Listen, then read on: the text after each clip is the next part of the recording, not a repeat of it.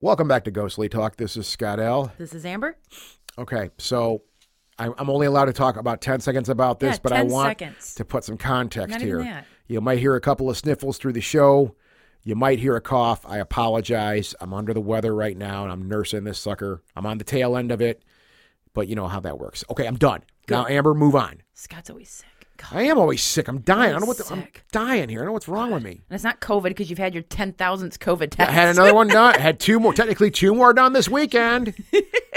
Two more. Well, I had the the rapid one and then the PCR also. Oh. Did now, did you Because I got, I got a different story this time. I don't, I don't want to go down this rabbit hole too far, but I got a different story this time because I, I get a different story on how these tests work every time I go and get one done. And I consider myself an expert now at this point. Oh. So this time around, I said, well, you know, I want to get the test done. I was feeling under the weather. And they're like, okay. I go, yeah. So give me, they're like, okay, you're here for the rapid. I'm like, well, yeah, I want the rapid and the PCR. I want them both done. They're like, oh, well, we only do the, the PCR one if you get a, a negative result on the, on the, the rapid one. I'm like, why? Well, because the rapid one shows a lot more false negatives than the Well, PCR That does. makes sense. I'm not, that's the first I've heard about this. This is like my 10th test Well, now. We're still figuring stuff out. It's, it's it's your 50th test, I thought. yes, my 50th test. Ah! It's my 50th test. Did you get the nasal one or did they do spit? They did the nasal one this time, and, and that's the other thing I got a problem with because some of these people are really gentle. And I'm like, because I even said to the, the, the lady, the the, uh, the one gentleman, he did the the rapid, and he's like, I just need some, just some of your muc, you know, your gunk in your nose, which I had plenty of. I'm like, here you go. Ew. and that was super easy. Got a little bit, a little bit of mucus, whatever, and gave Ew. okay. And then they're like, "Well, yeah, you got a negative." Of course, I tested negative, and they said, "We're gonna, well, we're gonna give you the PCR." And I'm like, "Oh, you're gonna dig into my brain?" They're like, and the girl's like, "Well, you know," she actually was like, kind of, I could tell she kind of got irritated when I said that because she's heard it a she's heard it a million times. times. I know, I'm super, I'm Mister and Mister Original, but it's like, well, you should feel a sensation in your mouth, not your brain. I'm like, I, oh, I, I do. You but- feel it in your brain? It feels like it, yeah. Ugh, I don't want that ever. I started having a, an LSD trip when they when they do that or something. But yeah, like she did this, but she was super gentle. well, okay. I've had I've had some people grab me by the head, and they got like a leather mask on and stuff like that, and they're like, and I'm like, oh my god, I'm dying. This one was really gentle. It was really nice. Oh, so there's like no consistency with that though either, okay. which I, you can't expect because it's different people. God damn, I hate COVID. I'm so I still I oh, I can't almost believe cursed. we're. I almost well, cursed. I'm not surprised we're still dealing with this a year later. I am getting sick of this because I'm sick It, of being sick. it is sick. what it is, and I think we can start to see a light at the end of the tunnel, and whatever. Yeah, don't say that. Moving on. We're all doomed. Moving We're all on. stuck in our houses for the rest of our lives. We are all doomed. We're all doomed. Wait, wait. Let's ask Mr. Predicto. Oh God. Let's ask Mr. Predicto. Um, is there a light at the end of the tunnel with COVID? The answer you seek is yes. See, there we go. we don't want to do best out of three. oh shit, he's selling. Some, I didn't even. I didn't mean to. He's doing something else. Yes, I am Wow. Two. Okay. Well, Okay, I just moved that, and he said that. So, so, he's really energetic really- tonight. he's Mr. like, Predicto's really excited End about of the it. tunnel. Well, he's probably got COVID. Why would Mr. Predicto have COVID? He's a he's a plastic orb. He probably got COVID somehow. It's now it's now contagious to plastic. He got well. It, it everything else is getting sick. and it yeah. affects pla- It's one of the variants now. It affects It's, it's a variant. Yeah, it's a mutation in the strain. Oh, I shouldn't. It affects joke. plastic toys that predict the future. Ah, okay. But Uh, Mr. Predicto just gave us two flat answers there that this thing's nearly over. Speaking of the future, sign. when can we expect another Stairway Spirit episode? Um, that's up to you because you're the one that handles. No, it's up to you. You're the business person. I'm just the talent. Oh, okay. Yeah, right. We- Uh, well, we- I'd like to know. We have we have the next week. I actually got two in the can Yeah, right now. do. Um, I do. Well, I But you talked to you about that before. I talked to you about You you have one with Shit. a very popular. yeah, very popular guest. I don't want to let the guest. cat out of the bag. Okay, I won't The millions He's of people that elusive. listen to this show will go completely crazy if we tell them this right because now. he's elusive. He is very elusive, he's, and he's also brilliant. Uh, I think uh, either later this week or early next week. Do we have a show next week? No, we don't. Well, then we'll post it next week. We'll post it for next week. Yeah. Um, Yes. I wanted to keep this month So light, and I'm glad I Wednesday- did because I'm sick again. So If you're listening to the show on the Wednesday it comes out, the next Wednesday there will be a new Stairway Spirits chapter three. chapter three, yes. Uh, and I have another one in the can for April already, so we're moving right along with that project too. Yeah. Tonight was fantastic. Amber carried this one a little bit. I, I want to give credit where credit's due. I really do because you really did carry this one a lot more than I did tonight because I I'm having a hard time just keeping my. I thought I was doing better until we got down here, and I'm like, oh, I'm still, still my face is still blowing up. Well, So- I my favorite thing, and I can say and this it, is this is your wheelhouse. no, I I can say it over and over and over and over. Is my favorite thing is uh my favorite thing. my favorite thing is uh Couldn't you? is, What are you on Letterkenny? I'm uh, doing a Midwest thing because we're talking about uh Couldn't you? About ghosts and stuff in That's the not Midwest. Midwest. It's a little bit Midwest. It's Canadian. no, That's Maine. no, it's like Minnesota. But we're not even talking about Minnesota. We're talking about Iowa and Illinois. So I don't know. Maybe they talk like that. I don't even know where my, I don't know where my inspiration to come up with accents and, and how I do what I do. You know, I just all day talk to myself and sing to myself and You do. talk in accents to the cat and. I've just never met a person who can in, who can entertain themselves harder. If you can't make yourself does. laugh when you're by yourself, you need to learn how to do that. like I, you just, just stop looking at me. Anyway, um, we, I- we had a good time tonight. It was cool. yeah, my author Michael McCarty came on to talk uh, mainly about his book Ghosts of the Quad Cities. yeah, it was cool. And of course, I am partial to uh, this book because he's on my publisher, The History Press. You guys are label love. mates, man. right? He's on. He's on my label, You're label. You're, you're gonna go on tour together next year. right? Yeah, and uh, Throw the TV out the window of the hotel. yeah, we're gonna break pencils. Could you imagine? uh, yeah, we write. a paranormal art author like speaking tour, like an actual tour where like you ride on a bus from like No. paranormal conference to paranormal conference. No. the K, No, the carnage, the conversation carnage that would take place. the carnage that would take place at those hotels. carnage of conversation. That's what would happen. And Yeah. then a couple would have a few too many drinks and maybe wander over to the karaoke, but it would be like that would be like the it would be fun discussion, which is half the reason I look forward to some of the the con the cons we go to is because I want to talk to some of my fellow nerds and and nerd out with them. so no Wolf of Wall Street type level uh, partying going on. I just saw that movie finally today. Um, wow. Are they being extra in that movie? dude? It offended me. It offended me. Like I was like, I mean, when I put my hand over my mouth, like, like I'm bashful at some of the stuff I saw in that flick. Uh, I walk in, your face is red. uh, dude, I was embarrassed a couple times. Like, I'm okay. I'm, oh my goodness! oh my goodness. Clutching uh, your pearls. So no, no Wolf of Wall Street type partying for the Paranormal Speakers tour from city to city, ready to rock your town, Nah, I don't think we'll be coming cooler. through like Black Sabbath. well, uh, anyway, I want to Yeah, give you a little bio. Of course, we're going to have everything uh, linked up on our website. You can Michael always visit our rules. website at ghostlytalk.com and look under the uh, current shows if you ever want to look up uh, any type of The new stuff. links or things that we have added in our posts that you might not see when you down if you use a podcast. Don't uh, forget, app. yeah, don't forget, you know, and yeah, if you are you do use a podcast app, that's great. We love that. But don't forget, if you go to ghostlytalk.com, you can also go into our archives where we have the original run from, you know, I guess in the 2000s. 2002 to 2009. Yeah, um, that original run we did, uh, it's all there for free to listen to also. You know, it's funny because I don't know how many people. I know people go back and they listen to those. That's yeah. it's a thing. oh, yeah. Um, there's a person that rebroadcasts us on SoundCloud, and I don't know what else it goes out to. He rebroadcasts on YouTube. I think. I think that's why we're on YouTube. No, that's the guy we agreed to work with. It's with. fine. We agreed. Yeah. And he does rebroadcast us on a few other things. So if you are ever But looking he does for put our up our show, older, you can find it on YouTube and stuff well, like well, that too. I was just gonna say, if you ever are looking for our show, you'll kind of see us, and then you might see like I think it's called United United Public Radio. United Public Radio. But but but he goes and posts the old shows. Yeah, I've so seen that, that. they've been now put out there in podcast world. And it's interesting to see the statistics sometimes on SoundCloud, how many people listen to the old show still. Every once in a while there's a show that I'm like, really? 800 eight, just 800 views on SoundCloud alone? Yeah. For for that? And then I sometimes wonder if these people like cuz I don't know how well all the intros are on some of these. Like do people know that this is an old show that they're listening to? or are, are, are these are they actually fans of the show and enjoy listening to these? No matter. Hope you enjoy them. Well, whatever. I'm always curious with, with people's listening. Let's talk about Michael Let's talk about Michael. because he rules. So Michael McCarty has been a professional writer since 1983, and he's the author of over 40 books of fiction and nonfiction, as well as hundreds of articles, short stories, and poems. He is a five-time Bram Stoker finalist and winner of the David R. Collins Literary Achievement Award from the Midwest Writing Center. He's the author of such books as Dark Cities, Dark Tales, Dark Duets, Musical Mayhem, A Little Help from My Friends. I kissed a ghoul and I liked it. Seriously, that just came into my head when I saw that title. It's I Kissed a Ghoul.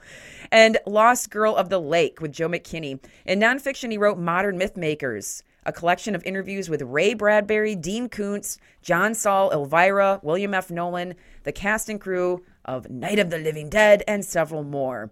And he's also co wrote the book Conversations with Kreskin, with the amazing Kreskin, which Yes. we talked about on the show, which was super cool.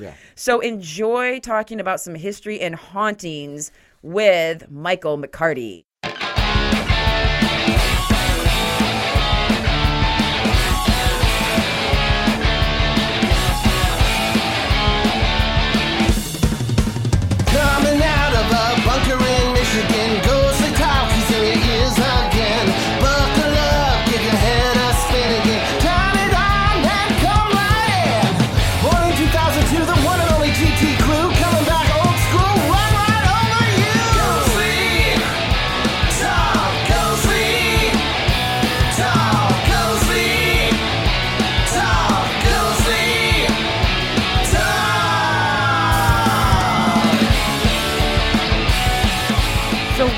Author Michael McCarty, and we're going to be talking about one of my favorite things history and hauntings. Yes. And we're going to be talking about his book, Ghosts of the Quad Cities. And I'm, I'm particularly partial to this book because when I looked up the cover, I went, I, I, I I said the like that looks familiar. Press. That looks familiar. Um, yeah. yeah, Michael, I've written a my first book. Uh, well, I've written three books with the History Press, and I've done one for their Haunted America series. So I was like, yay! And I just and I love the series. I think they they find the most awesome people to put things together. Uh, because local history and hauntings are the one of the best ways I always tell people to educate uh, others about their local history and what makes it cool and awesome. And sometimes telling people about the local history is going, you know, exploring that Yeah. history through ghosts and Yeah. murders and mysteries and all that fun stuff. Now, for those that might be geographically challenged, where are the Quad Cities? the Quad Cities, um, people kind of think maybe the Twin Cities, and uh, you know, and that's up in Minneapolis. But we're actually uh, along the Mississippi River. It's uh, two states between Iowa and Illinois. It's um, they're right next to each other. We have the Mississippi snake across, you know, between us. Um, so on the Iowa side of it is um, Davenport, Iowa, and Bettendorf, Iowa, and on the uh, Illinois side of it, it's Rock Island, Moline, and East Moline. I know that's five. Uh, I guess someone didn't know how to count quad, and you know, or, no, originally it was the Quint cities, but it just didn't have the ring as quad cities, so they changed it to quad cities. But the local joke is, we're the quad cities. We're twice as better than the the twin cities. I, I wish I could take credit for that joke, but Tom Hanks used it in the movie Nothing But Common. Nothing. Uh, Well, and and I I think I read in in part of your I don't know if it was in your uh, I think it was in your intro to the Quad Cities that Tom Hanks one of his movies was filmed in one of the Quad Cities, Road to Perdition. or, um, yeah, yeah, yeah. Actually, it was. Um, uh, it's based on the the book by Max Collin called The Road to Perdition, which you were talking about, uh, which was actually a graphic novel. The only thing they actually did in the movie, they showed the Arsenal Bridge. Uh, they filmed that, uh, which is, um, you know, one of the landmarks of the Quad Cities. You know, uh, so they they filmed that, but that's really the only thing they filmed locally. Oh. Um, it's set in the Quad Cities, but they don't really show it. Uh, the house that you see on the cover of the book, um, that is, uh, you know, of the you know, this is actually a picture I took um, of the John Looney house, which is the Road to Perdition is based on gangster John Looney. Uh, in the movie Road to Perdition, for some reason or another, they call him John Rooney. I guess Hollywood thought Looney was a made-up name, or they thought maybe people would think it was associated with Looney cartoons or something like that. but it was actually that's what was the gangster's name. He was um, they uh, the they often call him the Al Capone of the Quad Cities. It's not exactly an accurate description because uh, John Looney was doing it before Al Capone. uh, he he's he has uh, he had as much control in the Quad Cities as uh, Al Capone did in Chicago. Um, but yeah, uh, yeah, that, that's basically it. Yeah, the the Road to Perdition was filmed in this area. I mean, it's based on this area in the graphic novel. They mention it in the show a little bit of the of the uh, the you know Rock Island Arsenal Bridge. I li- I lived next door to the the John Looney house, and when they were filming the movie, uh, they actually had a film crew at the house taking pictures of it and filming it, and they realized that it was you know it's over a hundred year old house. It's not. Um, they wanted something more hollow, hollow. How would I say hollow? Hollywood eyes. I got Hollywood yeah. eyes? yeah, yeah, that works. Picturesque. Uh, they didn't want the real thing, but they wanted something, uh, you know, look like it. Yeah. So they actually went to this University of uh, Indiana and had the uh, uh, dean's house, which was very close to what the John Looney house looked like. So they filmed that instead. But that, that yeah, that's basically it. That's kind of cool. That's cool. I like that. Now, what what what was the inspiration? Because you come from a background of writing a lot of uh, books about horror, science fiction, and then this book is more with the paranormal, the supernatural, when it comes to like um, you know history. And uh, what was the inspiration behind uh, getting this book together? Okay. Well, I have to kind of hit rewind because it goes back to uh, my first paranormal book, which ca- was called Ghostly Tales Route 66. Okay. And um, that was put out by another publisher, and that was it came out oh about 2008. And the story with that was, um, uh, what happened was there there, there used to be this thing in the in the uh, Davenport Library that called Salute to Local Authors, and the day before that, sh- um, you know, um, Salute to Local Authors, I actually appeared on the uh, local uh, TV show called Paula Sands Live, and I was promoting the you know salute to local authors, and it was actually my first book at that time, which was my very published book, Giants of the Genre, where I interviewed some of the biggest names in science fiction. So I went on the show, I talked about my book, and and because I was on Paula Sands Live, and um, actually that morning I was on Dwyer and Michael's radio show, two of the most popular radio TV shows in the area. Um, a lot of people came. I had I brought a whole box of books, and by the end of the day, I had not a single. Oh, that's the best. They just went. I, I, you, just can't get anything better than that. Yep. You know. Uh, and there's this guy who was from this uh, uh, kind of a local publishing company out of Burlington, Iowa, which is which is um, south of Iowa. It's, it's near the border of Missouri. That's how close Burlington is. It's it's way at the other end of the state. But he was there in the um, you know because he's kind of a local author as well. But he was there and he's seen all these people come and buy my books, and he kept on giving me this piece of paper. Well. I- didn't really look at it, and people were. I was talking to you know, the people at my books, and they would want something, so I'd write on the back of this piece of paper. he would give me another one. You know? I kept on writing on the back of this piece of paper, and um, uh, so eventually he says, "Look at the front of the paper." Oh, and he says he was looking for authors. So I said, "Okay, I have an idea for a book for you. It's called uh, Ghosts of the Quad Cities," and he goes. Hmm. He was just um, hmm. you know, I go, okay. Uh, I said, what if I, uh, you know, I was looking at his books that he also published through Ghost Books as well, and it's like, I seen he did a lot of highway, you know, kind of, you know, different highway kind of stuff. I go, I always wanted to write a book about, you know, Route 66, and uh, my idea was I was going to take it like from, uh, you know, starting up in Chicago and kind of working through all the states, you know, like if you were dri- you know, going along Route 66. And he said, "Oh yeah, that'd be great." So I, I did that. And the very first story in Ghostly Tales of Route 66 is about Resurrection Mary. Oh, one But of our I- I favorites. because I used to live up in the suburbs of Chicago, so I knew all about Resurrection. Yeah. Mary. Re- uh, Rex, Rex, Ray- I can't talk. I feel like I'm, my tongue is on the top of the, my tongue is stuck to, stuck to the top of my mouth today.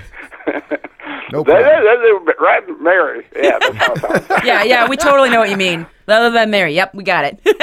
Yep. Okay, Resurrection Mary. But you know, so I didn't ever get around to writing Ghost of the Quad Cities for this publisher.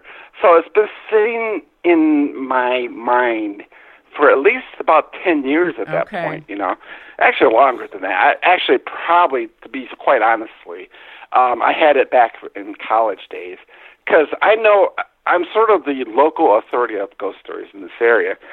And I've done tons and tons of research, even before I even did this book. And um, so you were talking how this book came about. So I had all this inspiration and knowledge and roaming in those files and you know file cabinet in my mind. And a, a good friend of mine named Joanne Brown. I used to work with her, but we're still good friends. There's this local uh, um, local ghost tour uh, called the Dark Side of, of Davenport. The Darker Side, I think it's called Dark Darker Side of Davenport. I've mentioned it a million times in my book. I should be able to find it. Darker, yeah, I think it's called the Darker Side of Davenport. And they talk of, they have a little bit of ghost stories, uh, have a little bit of local murders, and you know, different, you know, macabre stuff like Yeah. that.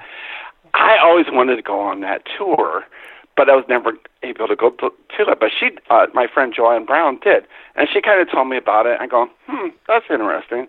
Hmm, that's interesting. Going, I said, you know, the stuff I know is a lot more interesting than that. And she goes, really? I says, I'll tell you what. In a couple weeks, I'll give you my own private tour, my own ghostly Quad Cities tour of stuff I know, and I'll just kind of show you the places and explain it to you. And she said, "Oh, that would be fun." And we, of course, did this in the, middle of cold winter, which is not the best time to do it. But uh, so I went to different locations and told the histories of these locations and the ghost stories, the uh, combination. You were kind of talking about local history and and uh, the ghost, but Yeah. I, I I like to refer to it as history meets mystery. That's the it. mystery Yeah, of I like that. unknown Yeah. because it's really two different worlds. You got the paranormal, you know, stuff, and you also have the local history. And really, it's not a book about the local history or the local paranormal. It's really a book about how they both are, you know, adjacent and, and adjoined to each other. Yeah. So, like I said, I was just showing her all these places, and they just going on and on. This uh, ten minute tour ended up being over an hour, you know. And her reaction to all my stories and everything that I had, uh, you know, kn- knew about these places and the stories behind it, and the, you know, the history and the mystery, as, as you know, as we kind of talked about, just blew her away. And I said, Joanne, you inspired me to write this book again. I really have to do it. So the very next day, I wrote a letter to Arcadia. I said, I got this idea for a book called Ghosts of the Quad Cities. And two days later, they wrote back and they says, I have uh, uh, uh, this editor, uh, uh, which is a really, really nice guy. Uh, uh, you know, I, I, I don't think I could have done the book without it. His name's um, Benjamin Gibson. Okay. And anyway, Benjamin, uh, you know, uh, sends me email says call me. And let's talk about what you have in mind for this book. So i kind of told him to you know basically i have all this knowledge and all this stuff but um like my with my did with my first book i kind of made it like a greatest hits. You know with my giants of the genre i made it the greatest hits top 20 interviews i did. So i said i'll do this the top 20 ghost stories of the quad cities the most famous places and all that and I kind of was telling him that. And he goes, "This this sounds fantastic. We always kind of wanted to do a ghost book in this area." And so I sent him a proposal, and he loved it, and I got the contract. And Yay. So that's basically it.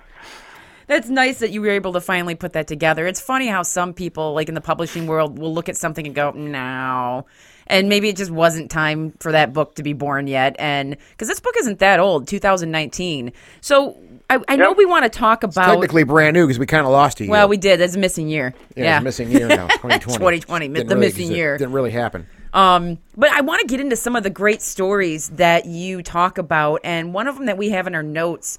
Uh, we have gangsters, angels, and ghosts, and it's kind of a combination of how these all tie together. And I'd love to hear more about this. Sure, sure. Um, like I said, on the front cover of the book, if, if you, what you've seen was the John Looney house. And originally, I was going to do a chapter called that "Gangsters, Angels, and Ghosts."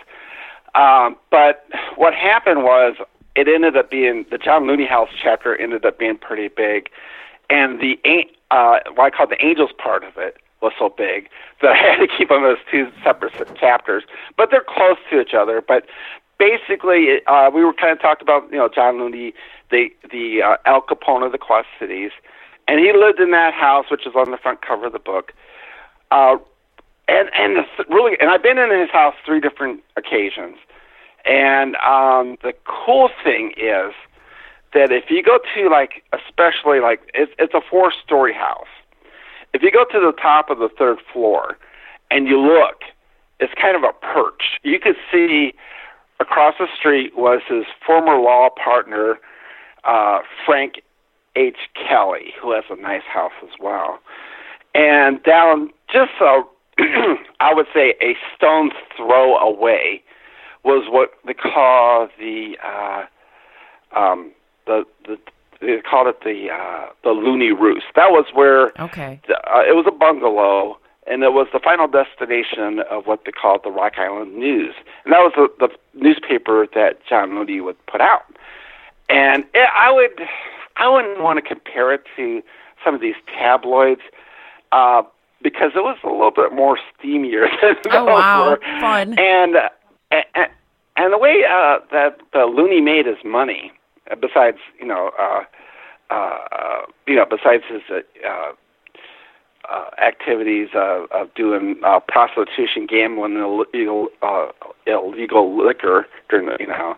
Uh, you know, which that was really profitable. But the the Rock Island News um, was profitable too because what he would do is that he'd get like a prominent person, and you know, let's say he caught them with, let's say, a, let's say a mayor or something like that, uh, or an alderman or something like that, or a very rich socialite, and caught them in a compromising position and would take a picture of it Yep.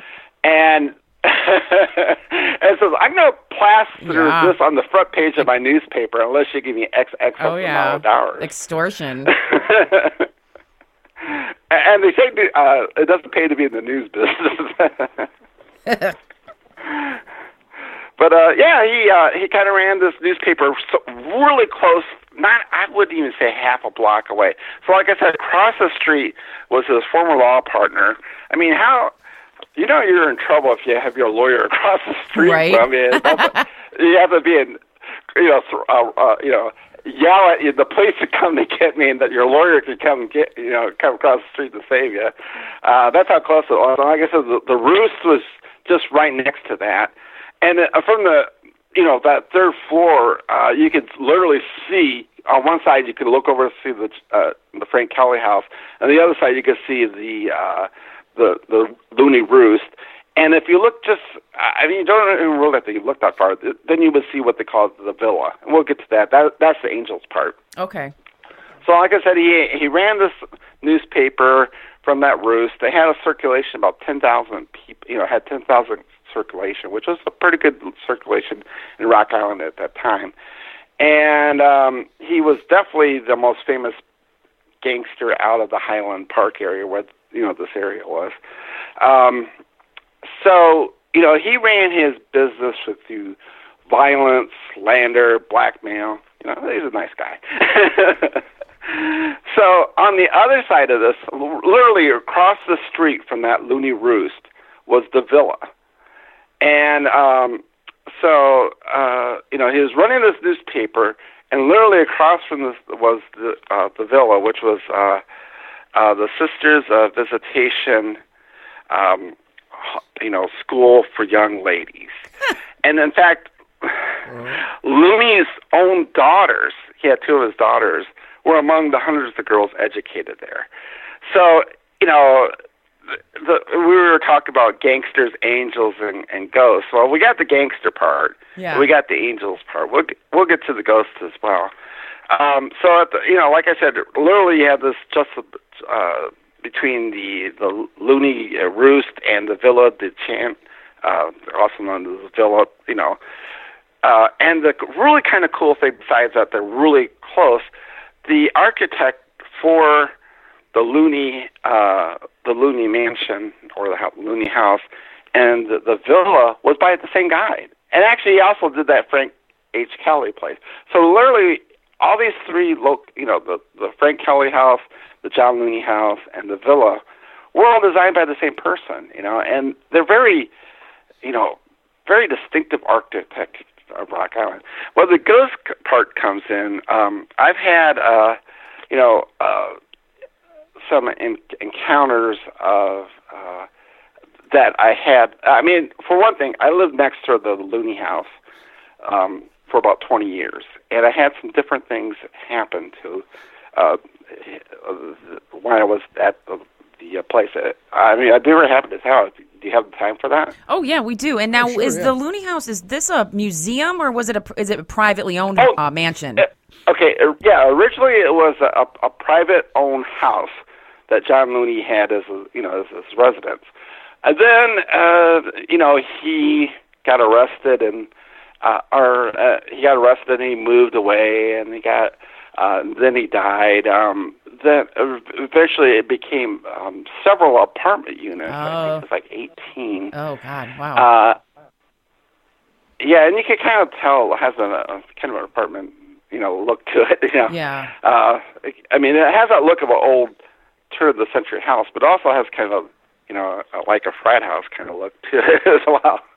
Um, yeah, and so it, it fell into this apartment for oh about a quarter of a century. I would, it, it, oh, maybe a little, maybe half a century actually, um, where it was you know all these different you know uh, apartments.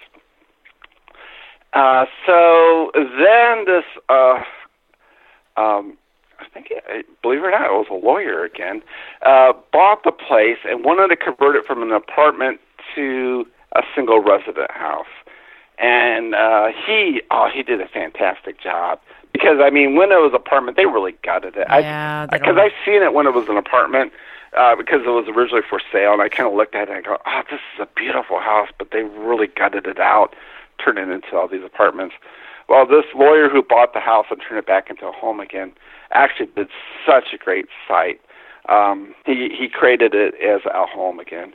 Um, he did a fantastic job. He did a fantastic That's job. cool. Uh, so one of the first things I said, like I said, the first uh, place I've been in, uh, one in this was when it was originally for sale. The second time, um, it was uh, they were doing a tour of the Looney House. Um, you know, because the, the Road to Perdition came out and people wanted to see it, so they had a, a tour. And my I went with another writer friend of mine, uh, Joyce Grubbs, and we went inside the, the house and, and took some pictures, and it, it was fun. Um, when I was doing that tour, I was kind of when I was in the basement, and they had that old kind of uh, coal. Uh, it was I think they had like three different furnaces because they had three different chutes that the, the coal were coming down. So if it wasn't three different furnaces, it was a huge furnace that they were burning coal in. So most of the houses that size would have one chute or maybe two, but they had three chutes. So I knew it was a pretty big, um, you know, a lot of used a lot of coal to keep it warm. Uh, when I was down in that basement during a tour, I kind of snuck off to kind of look because there's also a local legend that um, the between the Frank H. Uh, Kelly house and the Looney house was a tunnel that kind of Oh, ran okay, between it. yeah. If we ever got in trouble, we ran in there. Yeah. And and I was looking during that tour, but I couldn't find it. And Looney's other when he was a law practice with uh, Frank H. Kelly, which is now the uh, Ribco, it's a nightclub. If you go down there, I mean, at that that club, underneath that club is several tunnels to where he had brothels. You know, they had tunnels that led, led to the brothels. So it kind of would make sense that he had uh, a tunnel ran to there. And, I, um, and also he had this other house, uh, which is near the cemetery. And he he actually had uh, two different tunnels. One ran for the Rock River, so he could bring his uh, illegal booze, uh, ship it up to Chicago, or you know have it shipped in from Chicago. It kind of went from his house there, and also he had a speakeasy across the street, which he had a tunnel ran under there. If he ran into any kind of trouble, he'd run into that. So it'd be kind of an assumption that he would have a tunnel there. So during this tour, I was looking around for the tunnel. I couldn't find it. So my third time I went to it, I was inside it. The owners were uh, getting ready to sell it, and I asked uh, the lady who uh, lived there. I says, "I'm a local author, and I have a fast. I've been in this house two other times, but I, I want to do a little bit of research. Do you mind if I just, uh, you know, look at your house?" And she was actually out. It was through the summer. She was doing the garden, and she said, "Oh, sure, go ahead." So I go in the house. I go in the basement looking for this tunnel, and I'm actually at one point I'm underneath the stairs, and this is, and this is kind of a creepy thing. I'm underneath the stairs, and if you ever been underneath stairs and you hear someone walk above it, duh, duh, duh, duh, duh, duh, Yeah. you hear it. Oh, yeah, yeah. You kind of look up.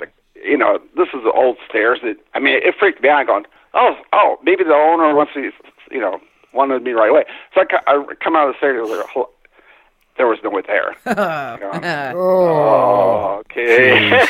so I said, oh, well, I said, okay, so I'm going to go, uh, maybe she was going to say something. So I went outside, and she was still at the garden, and she was the only person in the house. So that was kind of, and this is during the middle of the afternoon. You know, you always get ghost stories at night and stuff, but that was during the, uh, you know, middle of the afternoon. Uh, the other thing that happened there uh, was a, uh, uh, I think it was somewhere shortly after that. The house was uh, uh, for sale yet; it hadn't been sold yet. No one was living in it, and it was uh, you know for sale. And I, like I said, I live next door. We had a power outage, and these it was one of these things that we were without power. I think about twelve or thirteen hours, and it was around midnight, and I it was during the summer, and I was really both me and my wife were really hot, and so I said, well, I'm gonna go next door and get a uh, you know maybe a, a soda or something like that, cool us down. So when I was out there and I was getting the soda, I was just you know I was kind of around the the Looney house anyway, so I was kind of walking around it. And like I said, nobody was living there at the time.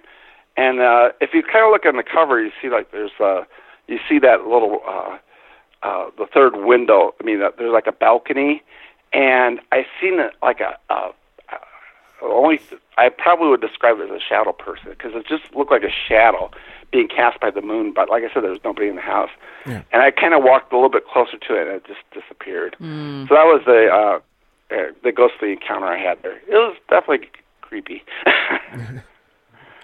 especially the stairs, which it kind Yeah. of goes with like Scott's been doing uh kind of a well a second program to this called Stairway Spirits. Yeah, yeah. And so whenever I hear stairway stuff happening, I'm always like, ooh, ooh. Yeah, my antlers pop yeah, up, too. paranormal stuff on on stairs, and and just how often that happens. But I love the fact well, there's that more than you know. Uh, When you Well- start when you start listening for, you hear more and more. I. I, I love the fact that this happened to you during the afternoon because it's such a cliche that this stuff only happens to people at night. And when it happens during the day, it's the best.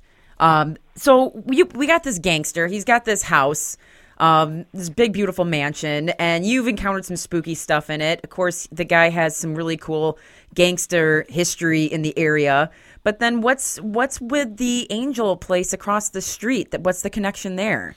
Or well, with Oh, your okay, with your yeah. angels, the, I- the little girls. I, I just used angels because it was, you know, a Catholic school. Right. Yeah. And you know, uh, you know, it's it's the goodness versus the badness. I mean, literally, right Yeah, across yeah. this brick road was the villa, and the Red Cross was the scandalous newspaper. I mean, they're right across the street, uh, and a, a little brick road, you know, between them. Um, yeah, it was just literally that close to it. You know, it was. Uh, it, it was like I said, uh, the, the difference between the uh, Rock Island News and the uh, the the Villa Girls School. Okay. it- it's just two different worlds.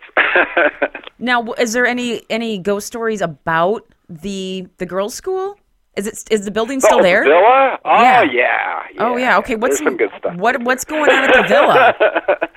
yeah, there uh there's supposed to have been a, a haunting of a, a nun. That uh you know, a haunted nun story. And uh, you know, that uh she was having an affair with a priest and uh they you know, took their unborn kid and buried it in the wall. Oh, Whoa, uh, I, I love these ones. I love these stories that so you just. I, oh. I did a uh, you know a lot of uh, research on it, and uh, pretty much what I found out is I found out uh, somebody used to work there, and they said that whole nun story was based on the fact that one of the nuns who actually lived, you know, who worked there and everything, was actually her husband died several years ago, and she, you know, was converted to a nun and uh, so that's how that whole story came along. But it it's uh, you know it it is uh, it is pretty creepy. Um, eventually, the uh, the whole place burned down, oh. and uh, so yeah, it's it, it was uh, it was a, uh, kind of a, sad sad you know thing happened to it because it was such a really uh, a beautiful building, and I have a luckily I, the city of Rock Island uh, uh, let me use had access to the picture. It was a great picture, and I, I was able to preserve the memory in in the book. Was anything built on top of it on the property? Yeah, there right now uh, there's a another school that replaced it with. It's like a math and science school. Okay. So the the learning con- uh, tradition continues. Uh, but yeah, it was it was sad. It was I I, I mean I actually seen the fire of the the uh, the villa when it burned down. Um, it was during the summer, and my neighbor called up and says, "What's all that smoke? You see all that smoke?" And I says, "Well, I'm gonna have to investigate because you know." So I went out and I was like kind of following, and there's all this. I hear all these fire trucks coming, and and I just went down a block and boom, there it is. You know, they the villa's burning. It was it was a big fire, and it took a long time. Uh, th- they tried to save it, but it, it was pretty much gutted out. It was it was burned down to the cinders, really. No, that's the worst when historical buildings burn because that's it. They're gone. They're done. You know, and, unless you can save things, like if there's just like, well, what was the church? Uh, Notre Dame. yeah. Like I was watching Oh yeah. that. Oh yeah. And I- I've- that's a good comparison. You know, Yeah. I mean, not the the Notre Dame is a lot older, Right, yeah. you know, several centuries older, but it's the same thing. It's like here's this built, you know, beautiful historic Yep. building, and it just, you know, burns up to. Um, down We've, we've seen that a lot here. In unfortunately, we've seen a lot of that here, in, you know, in the, in the Detroit area. I mean, there's been a lot of stuff that's been preserved, but there's also been a lot of stuff that's been destroyed. I mean, the historic Hudson building, which has been gone now for over 20 years, uh, but that was, uh, you know, at one time Detroit, as a lot of people know, uh, that the main Woodward area there, that was like world class shopping. People travel from all over the world to come and shop in Detroit, Michigan, at the at the giant Hudson's building there. Um, and of course, that building was taken down, and they put a baseball stadium up there, which is, I guess, fun. It's fun, but it was a really amazing historic piece of property that was gone. They just it, it'll never come back. And there's a lot of there's a lot of buildings that have been taken down or just more or less been neglected to the point where they can't be rehabbed in Detroit. So I hate to see that happen uh, with pieces of history like that, no matter how big or small they be. Uh, it, it's kind of a bummer to see that for anything like that. It just it, it kind of bums me out, right, Amber? Yes. I hate when I see history do that. Yeah, I, I, and Es- But you There- know, go ahead. Go, well, I was going to ask. Um, I love cemetery lore and legend, and I saw that in your book there is something called the Black Angel of Moline's Riverside Cemetery. I was wondering if you could Oh, share yeah. this because I, I want to know more about this one. Oh yeah, okay.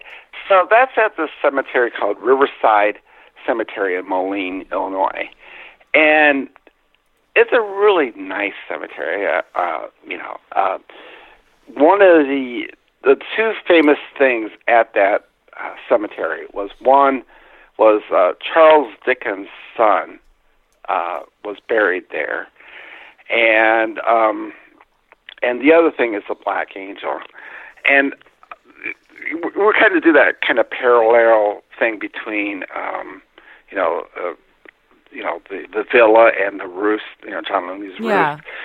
There, there's kind of a parallel between Charles Dickens' son coming to the. He was like a celebrity, you know. He was going to kick off this book tour, and he dies in this area and is buried in a local cemetery. And just you know, fast forward to several, several, several decades later, we have uh, Cary Grant, uh, you know, Yeah. Hollywood legend, comes to this area to do a evening with uh, Cary Grant uh, show at the Adler, and he passes away. He dies at the hotel before his show at the Blackhawk Hotel, which is now known as the Hotel Blackhawk. Um, and his ghost is being seen by several people over the years at the hotel. But uh, to go back to your other question, but I just thought that it was kind of cool. That's- that I like a that, yeah. Celebrity, you know, comes to this area and dies, and then we have another local celebrity comes and dies. Dies. when uh, rock star uh, from your, kind of your neck of the woods, Prince. Yeah. Um, shortly before he passed away, uh, he had an emergency landing at our airport, and they took him to the hospital, and he stayed there several hours, and then he hops on his plane, and he he And dies. he dies too. Oh my God, there's a connection going on here. so he was, uh, we could almost been an elephant celebrity graveyard if he would have passed Wow. away here. But he got smart and says, "Hey, exit says you left last year. Too many people died here who are famous." You know. But uh, going back to the Black Angel, so the the Black Angel is this uh, originally is this uh, wasn't a Black Angel. The, the corrosion um, made it that way, you know. Um, and there's actually another Black Angel cemet- uh, statue uh, in the Midwest, not that far away in Iowa City, which is actually still around. But the Black Angel out, out of uh, Riverside Cemetery, the legend is if at midnight you kissed the Black Angel, the next day you would die. You know? Oh. And um, one of the people I interviewed in the book uh, was about this was uh, John Brassard Jr., who's a good friend of mine, a local historian. Um, he said, "Oh yeah, the you know that legend." He goes, "I know it's not true." Because my grandparents did it, and if they died, I wouldn't be here. but uh, yeah, that was the legend. A lot of people, you know, it was it was the kind of the thing that people would do. You know, they would spend the night in the cemetery at the Black Angel. You know, that was that was the kind of the local legend.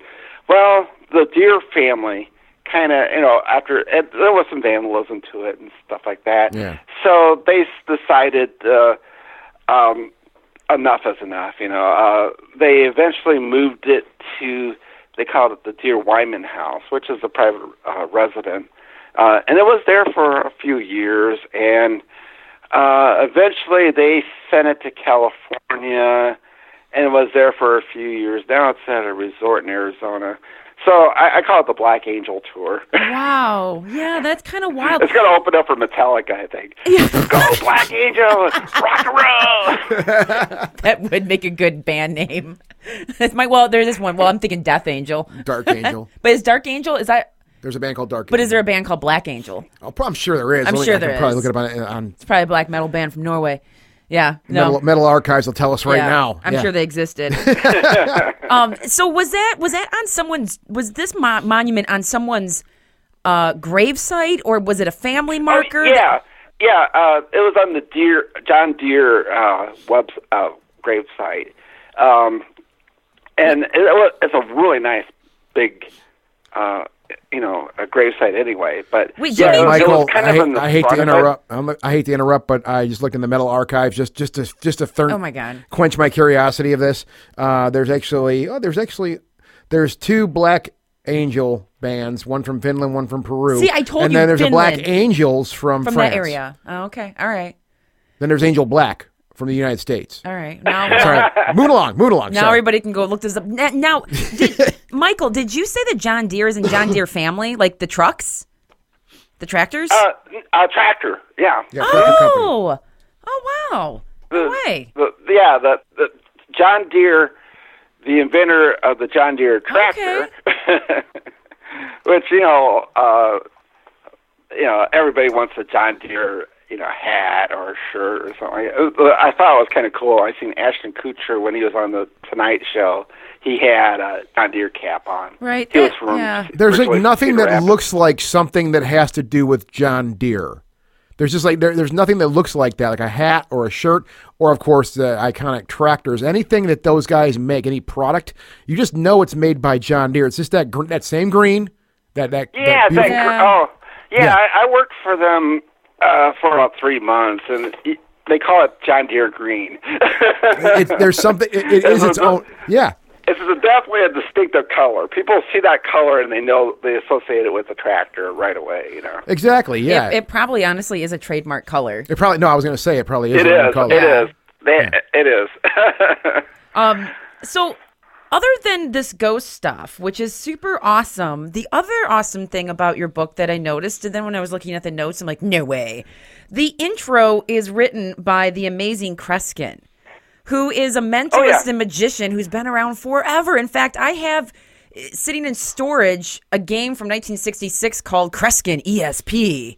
I thought we had. I thought we had that out Mm-hmm. in the. uh no, it's in, it's over there, like buried. But it's the guy's been around forever, and he. oh Wrote, yeah. So how did you get it was- connected with him? That game was. Put, that game was put out by Milton Berle. yeah, yeah. Or Milton, Milton Bradley. Bradley, yeah. Milton Bradley. Yep. I have the pendulum and stuff like that. Actually, I, I know a lot about the game. Um, not because I know a lot about Kreskin, but um, someone gave me that. Uh, a fan of mine uh, at the last signing I had last year gave me that game, and I go, "Oh my god, I had this game as a kid. I just didn't associate that with you know this what this game was." So Yeah. yeah, he, the Amazing Kreskins has been performing for over uh, forever. Yeah, it's been- you know yeah. he's he's an incredibly incredibly talented uh, person, an incredibly great friend of mine. Um, I, I've known him for about thirty years now, um, and uh, so. I uh, we actually did a book together called Conversations with Kreskin Okay. because one of my strong suits, besides you know doing research, um, is also doing interviews, and I wanted to do actually do a uh, uh, you know a book about Kreskin, but he said you know I might do an autobiography. You know, I'm like going, hmm. So I put on my thinking cap. You know, I'm really good at interview. What if I interview you about your life? He Yeah, goes, huh, yeah. that's an interesting approach. So we spent two years talking back and forth about different aspects of his life, and we put together conversations with Kreskin. And it was a, a fun book to do. I, I enjoyed every minute of it. And the one of the highlights of my writing career, um, when that book came, uh, well, before that, two years before that, Kreskin went on Jimmy Fallon's show and gave him a safe. And in this safe, he made a prediction of who was going to be the next president. And uh, so he, uh, Jimmy Fallon kept the safe in his office for two years. and uh, after the election, the open, he took the safe and opened it up and read his prediction. Uh, one of the other things that Jimmy Fallon did was he hold out, held up a copy of Conversations with Kreskin. Oh, that's cool. And this was around shortly after midnight, and I lived in an apartment at the time, but I was screaming my head off. "Ah!" You know? Jimmy Fallon's hold my book. Oh my God, I can't get any better than this. you know? That is cool. I love Jimmy Fallon. But that's that's so neat that especially Kreskin, someone who's been around for so long, I had to look him up because I'm like, oh my god, is he is he dead? And I'm like, no, he's still alive. He's in his 80s. He's still he's still out there mm-hmm. performing. Uh, in fact, I think on his website he had done one of those lock boxes again where he was predicting the president. I don't. Oh, yeah. I don't. Are his are his predictions correct when he guesses for the president? Oh yeah, I mean he's it's um, uh, you know he's made predictions like on the Su- uh, Super Bowl and World Series and politics and you know yeah he's he's an amazing guy. In fact, he just called me on my birthday this year. We, we've been like I said we've been friends for thirty years. But yeah, I had him do the introduction to this book. He's in fact when it, I was even coming up with different things to do about this book. One of the first things I said was I'm gonna have to have Kreskin do the introduction to it. Uh, the second thing I did was like, I'm gonna have to interview John Brassard Jr., uh, which was a gr- I, I enjoyed interviewing him for the first book, Ghost uh, Ghost of the Quad Cities, so much that when I was going to do a sequel, I said, let's just do. I'm not going to interview anymore. Let's just co-write this book together because we almost co-wrote it anyway. you know? So uh, that book, and I asked my publisher if I could give the title out, you know, and he said fine. That that book is coming out from Arcadia as well, and it's going to come out September twenty uh, September twenty twenty one this year. It's called Eerie Quad Cities. Yeah, I was going to ask and it's going to be by myself and John Brassard Jr. I am just so excited. It's going to be a fantastic book.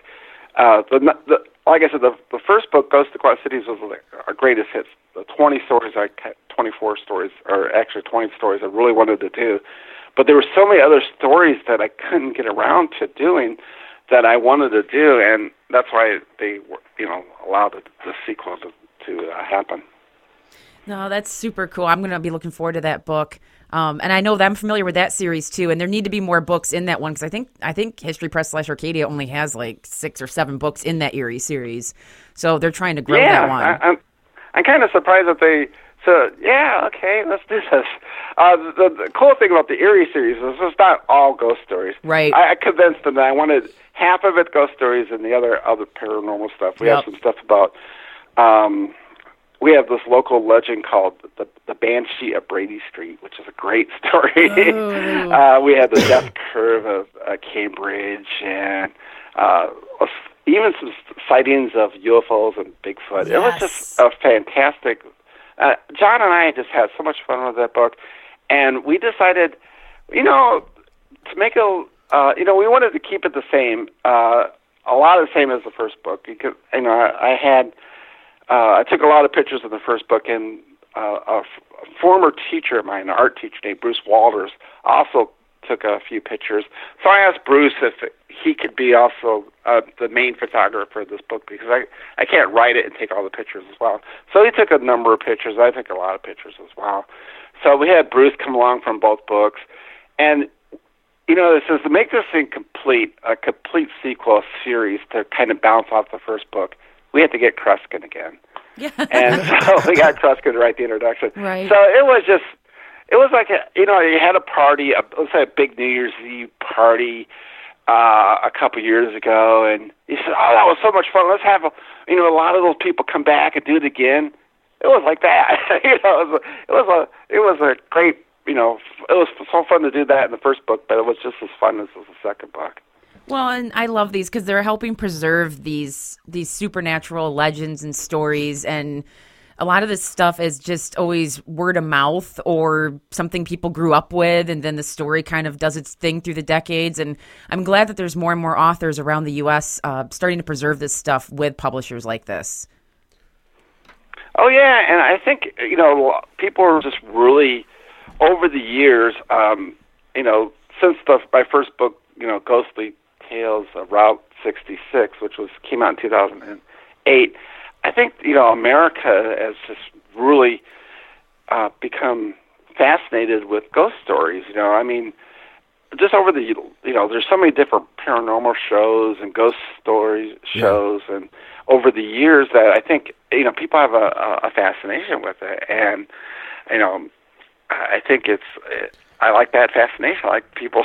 You know, Yeah. they want to know more, and I'm giving them the information. I'm taking pictures of a place. A lot of the, you're saying like preserving the local history.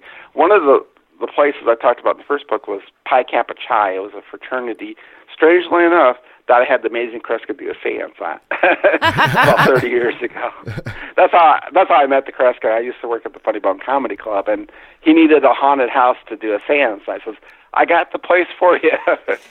so that's how we met, and uh, so uh, Pi Kappa Chi I talked about in the first, uh, you know, book Ghosts of the Quad Cities, and you know, it's one of the probably the most famous haunted houses in the area. Well, it comes to Eerie Quad Cities, it's no longer there. The Palmer College tore it down. Oh. So I mean, you know, you talk about preserving the local history. You sometimes you have to kind of go out there and get it before it's Yep. gone. You know, Yep. I mean, it's, it's we were talking about the villa being burnt down Yep. and and Palmer uh, Pi Kappa Chi being torn down. You know, sometimes you have to kind of do it before it's no longer there. It, it's, it's, it's been around forever, but it doesn't mean it will be either. So Right. It's kind of nice to capture that moment in time. You know, And- so to speak. and and and even a lot of these books and, and you mentioned this I, I wrote down one of the quotes from your book that i really really liked because there are a lot of people that just want their ghost stories to be nothing but like demons screaming and all this really creepy creepy stuff and just really terrifying things straight out of a horror movie. But you state this really really well and you said in, in reference to paranormal phenomena that that's the way the paranormal usually manifests itself as a shadow not a monster as a whisper not a scream and I love that because that's often what happens when you go searching the paranormal. It's not what you expect, especially people who first get into this and they're looking for a thrill. It, it really is the more subtle things that go on. And I, so I really love that quote from your book. I had to pull it. And, and here's, you know, it's just the little things that sometimes are uh, is really more creepier than the big things. Because you'll like look at this and it's like let's say you see a glass and moves from one end of the table to the other.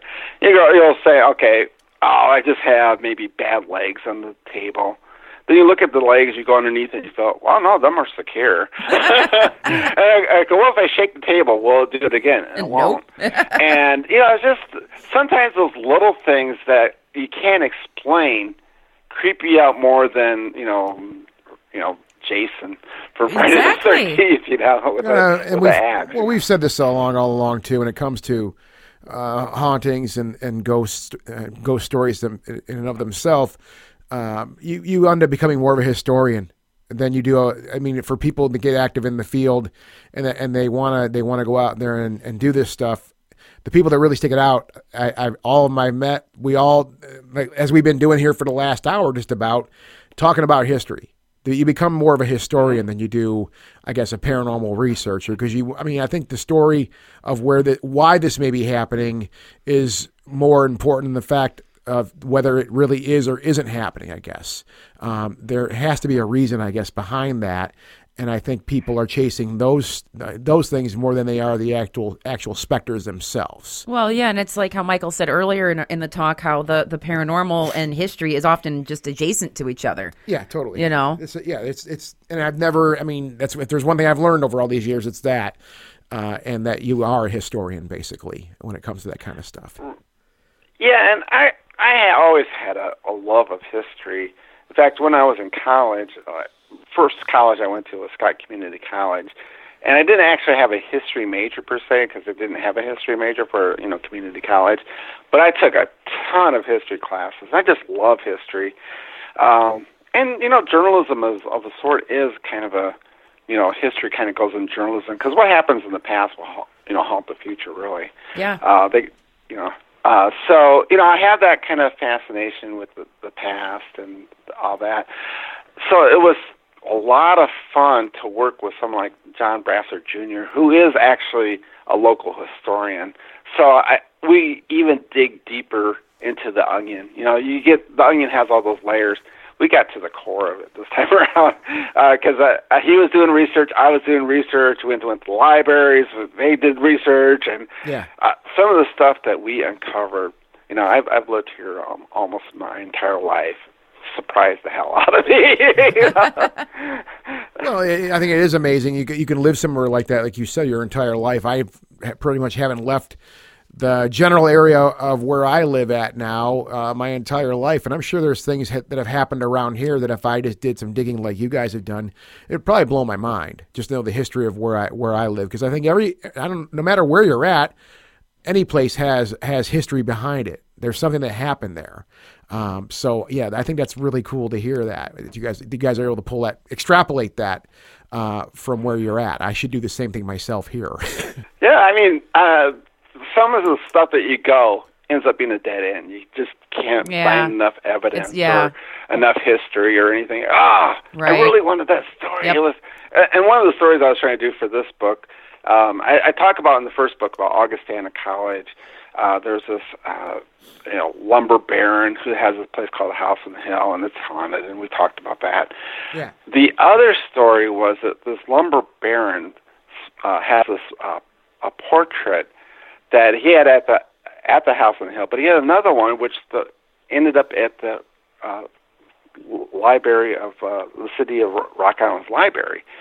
And the local legend goes is that he would go to both the house on the hill and to the library to see his portrait, kind of go back and forth.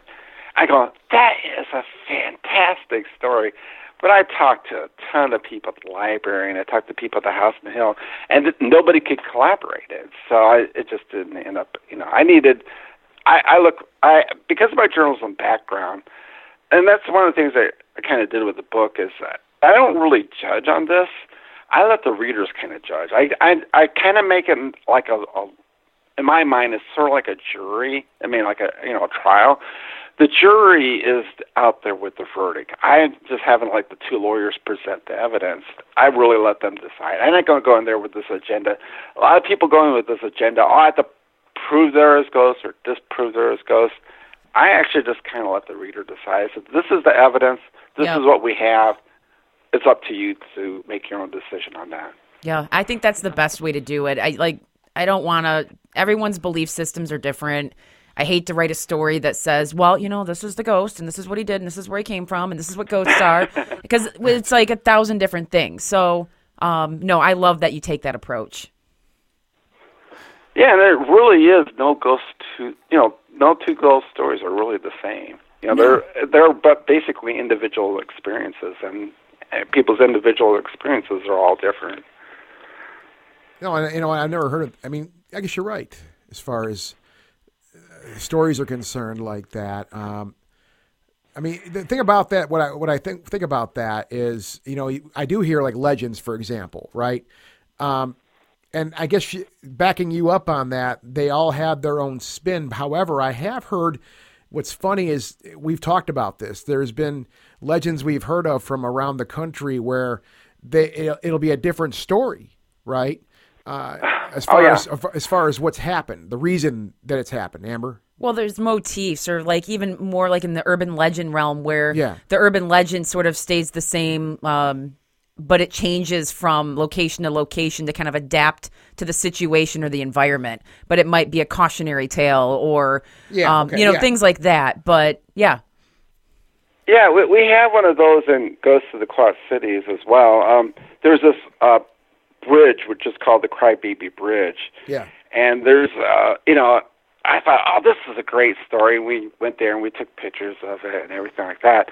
But when I started going doing a lot of research, I found out there's like about a Yep. dozen Yep. crybaby bridges all around the country having the same kind of story and stuff like that. So, you know, like I But said, think it's, the, the it's history's a different. kind of a well, you know, and I'm not contesting what you said.